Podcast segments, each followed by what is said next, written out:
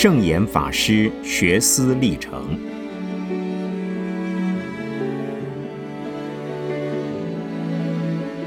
圣严法师著。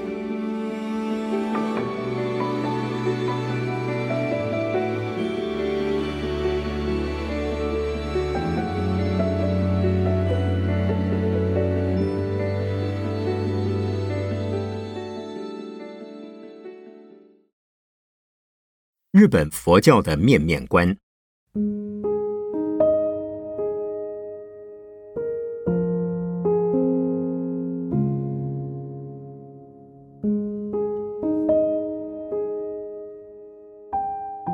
我在日本留学，随时都有断炊之忧及辍学之虑，因为没有固定的资助者，以至于在头两年之中，我也常去为华侨诵经。给华侨说法，所得虽然有限，终是不无小补，也比脱下僧装去餐厅打工好些。偶尔有东南亚的华侨佛教徒到日本访问，我也赚取一些导游费。虽然他们很客气，把我当法师供养，可是我做了他们的导游也是事实。因为我随时都可能受经济问题的困扰，被迫终止留学生涯。我对于日本佛教各方面的现状，希望赶快学习，赶快吸收，而且也赶快向国内报道。在我的想法，让国内多了解一些日本的佛教，也等于是对国内的佛教多一分帮助。台湾当时还是个未开发的环境，而日本已经进入世界的经济大国、文化大国。古代的中国高僧到西天印度取经，是为了成长、成熟中国佛教的文化。我到日本取不到新的经典回来，至少也希望取得一些新的经验回国，来促成国内佛教文化的新成长。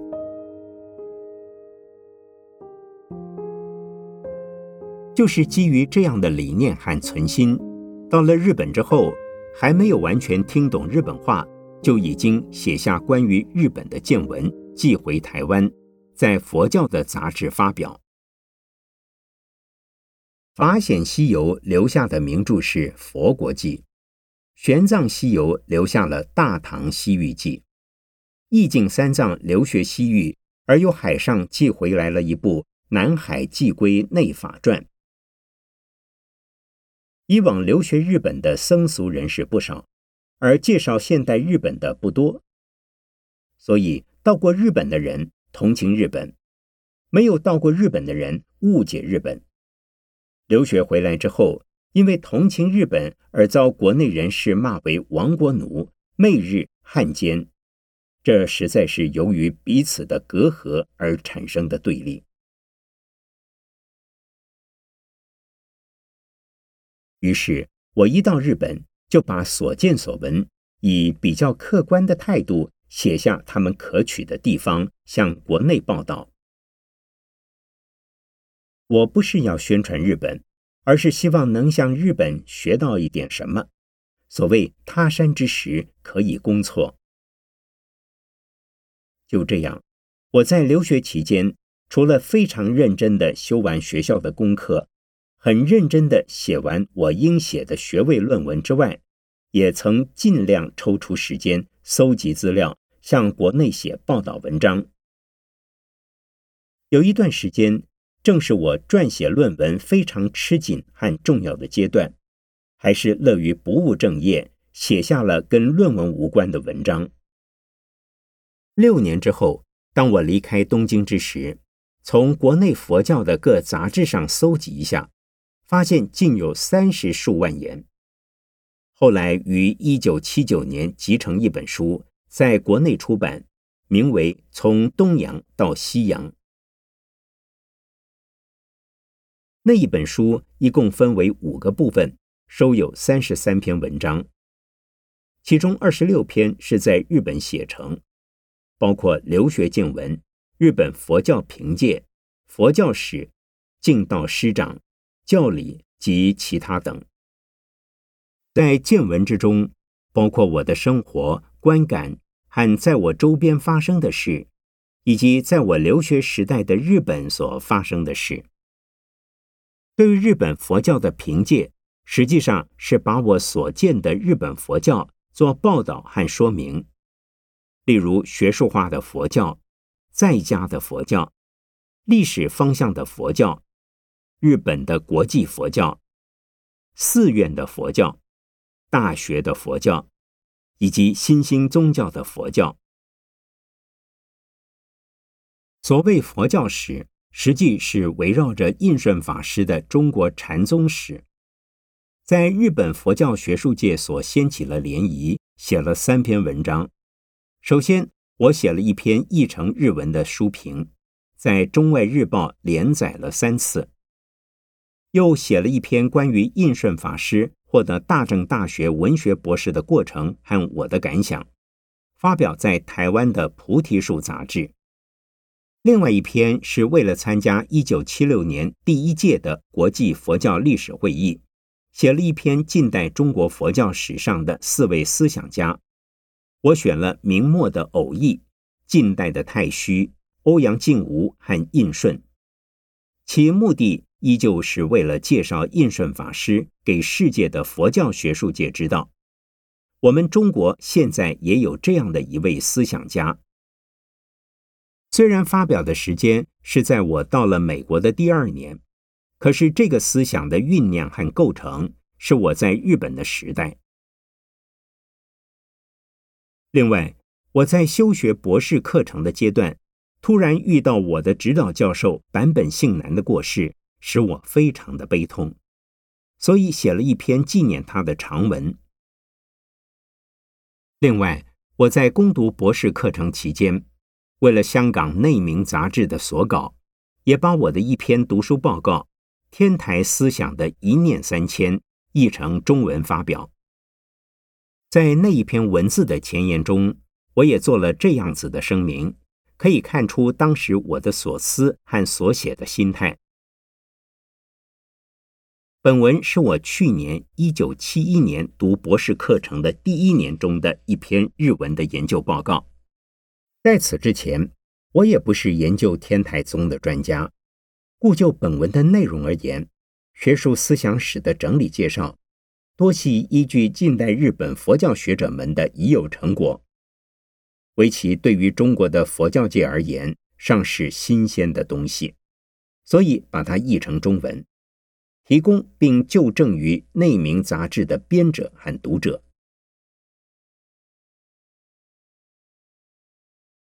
因为当时的七零年代，中国佛教界能够写文章、著书立说的人，大概都还是走着传统的老路。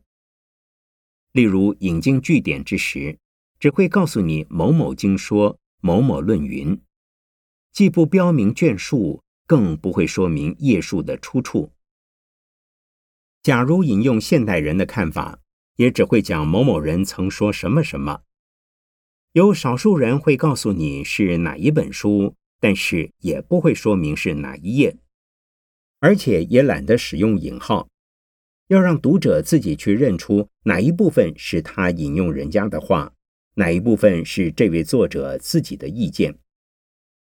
这是因为他们已经读惯了古典的著作，都是这个样的。就拿现代中国最杰出的思想家印顺法师来说，也不例外。直到接受了以现代方式治学的意见之后，他才完成了中国禅宗史，那已是七零年代的事。从这以后，印老的著作都已经具备了现在国际学术界治学的通用形式及表现方法。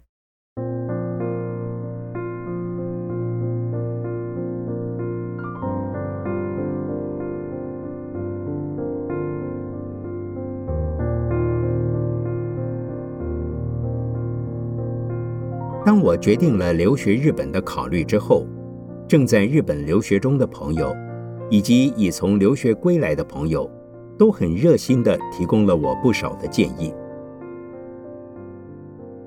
在京都方面的人说，如果想了解日本文化的淳朴踏实，最好是到京都，那儿可以让你温习到中国唐宋时代的古风。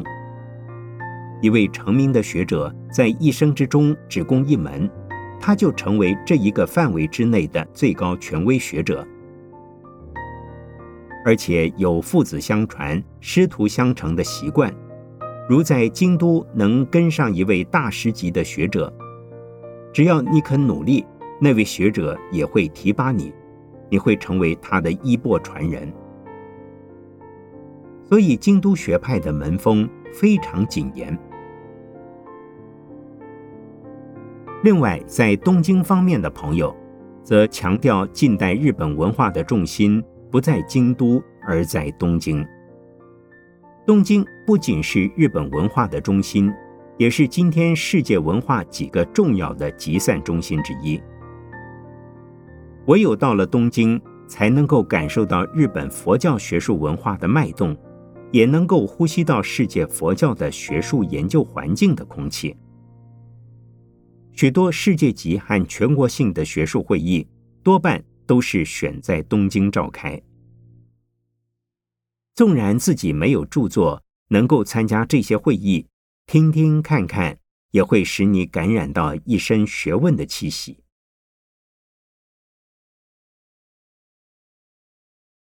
结果我是到了东京，不过不是因为我听了他们任何一个人的建议，乃是由于京都那方面没人替我担保。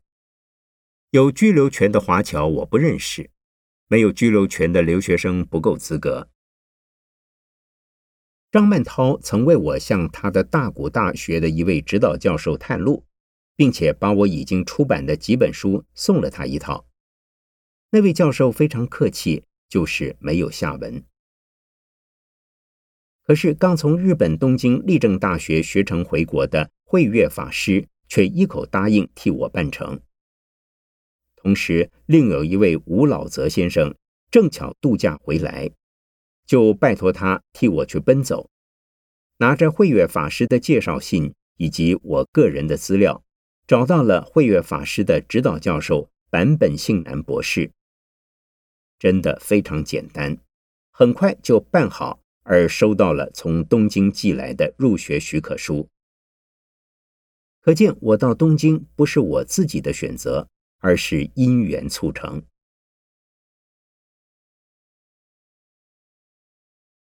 在日本佛教学术界，竞争相当激烈，派系也很明显。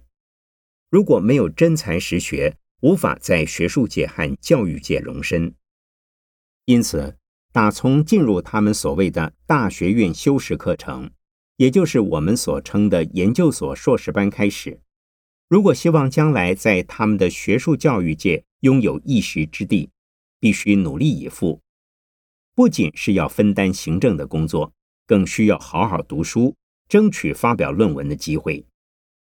如果能写，不愁没有发表的地方；如果写不好，那就不要想有发表的机会。日本佛教学术界有许多大大小小的学术会议，有的是属于学校自己的，有的是日本全国佛教的。例如，立正大学本身佛教学部和日莲宗的宗派学部各有一个会议，都有一个学报，总名称叫做大崎学报。因为立正大学是在东京品川区的大崎车站附近，我是他们的当然会员，所以也发表过几篇文章。全国性的有日本佛教学会，单项目性的有西藏学会。东京宗教学会，又称为道教学会，我都是他们的会员。最大且人数最多，包括范围最广的，叫日本印度学佛教学会。如果常常参与各种各样的学术会议，你就能在会场中常常遇到那些大师级的学者，以及后起的新秀学者。如果你常常发表论文，而且言之有物。会后能够刊出于他们的学报《印度学佛教学研究》，你也会被他们肯定成为他们所熟悉的学者之一。如果一个学者默默的完成了一部博士论文，在学术界却从来没有听过他的名字，这就是名不见经传。论文写得再好，通过的可能性也不大。我在日本六年多，从小型的会议到几百个人出席的大会，参加了不下二十场，目的就是想听听人家的，也给人家看看。让人知道我的存在，去听听人家的高见，不发表论文也没有关系。发表论文而不被选中刊出也不丢脸。只要大家知道你关心学术，努力研究也不错。我几乎就是这样的一个人：参加学会而写不出论文，发表论文又不能刊出。事实上。要在日本做一个学者，一定要让人产生一个固定的印象：你是在研究哪一部书或哪一个专门范围的主题。每次你的论文应该和你正在撰写的博士论文的主题相应，但也不可以把博士论文的一部分拿去发表，否则的话，那一篇博士论文又不能通过了。我在攻读博士课程期间，由于主题是写中国明末佛教的一位大师偶义秩序，所以在一九七三及一九七四的两年所发表的论文就是关于偶义大师的。我的博士论文是一九七五年通过，所以那两篇在日本印度学佛教学会宣读的文章，虽然是我主题的副产品。但是已经有相当成熟的火候，所以也被印度学佛教学研究的通卷第四十三及四十五号所刊出。他们的题目翻成中文的意思是“秩序著作中所见的人物系谱及秩序的思想与天台学”。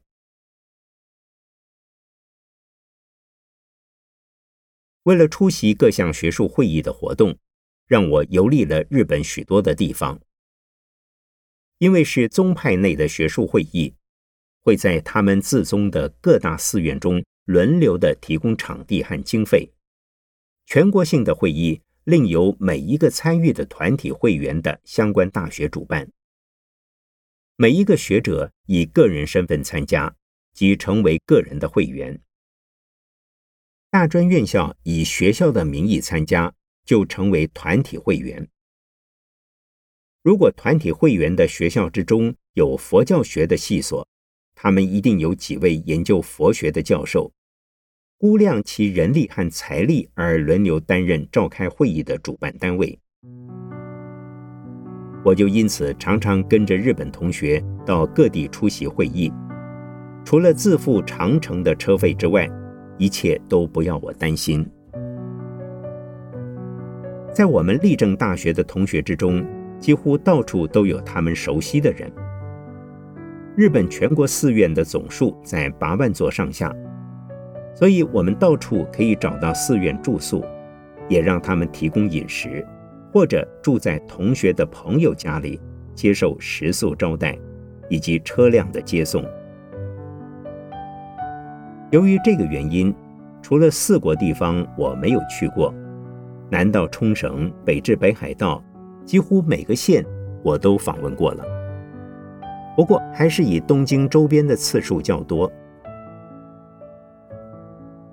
住宿日本的寺院，其实要比旅馆更好。不管寺院大小，都很清洁，也很亲切。难得的是，都会考虑到要提供我素食的餐饮。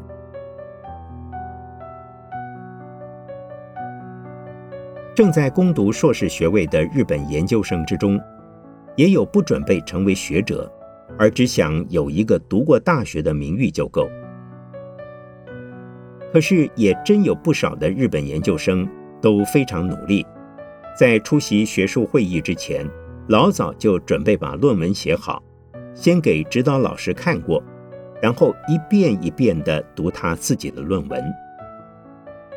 在前往出席会议的车子上读，及投诉之后还会起早带晚的读。这个情景有点像是私塾里面的小学生，为了背书之前的晨读一样，而且是大声的朗读，就怕在发表的时候怯场，或者是读得不顺口、不流利，乃至于时间到了还读不完。这种求上进的精神实在是相当感人。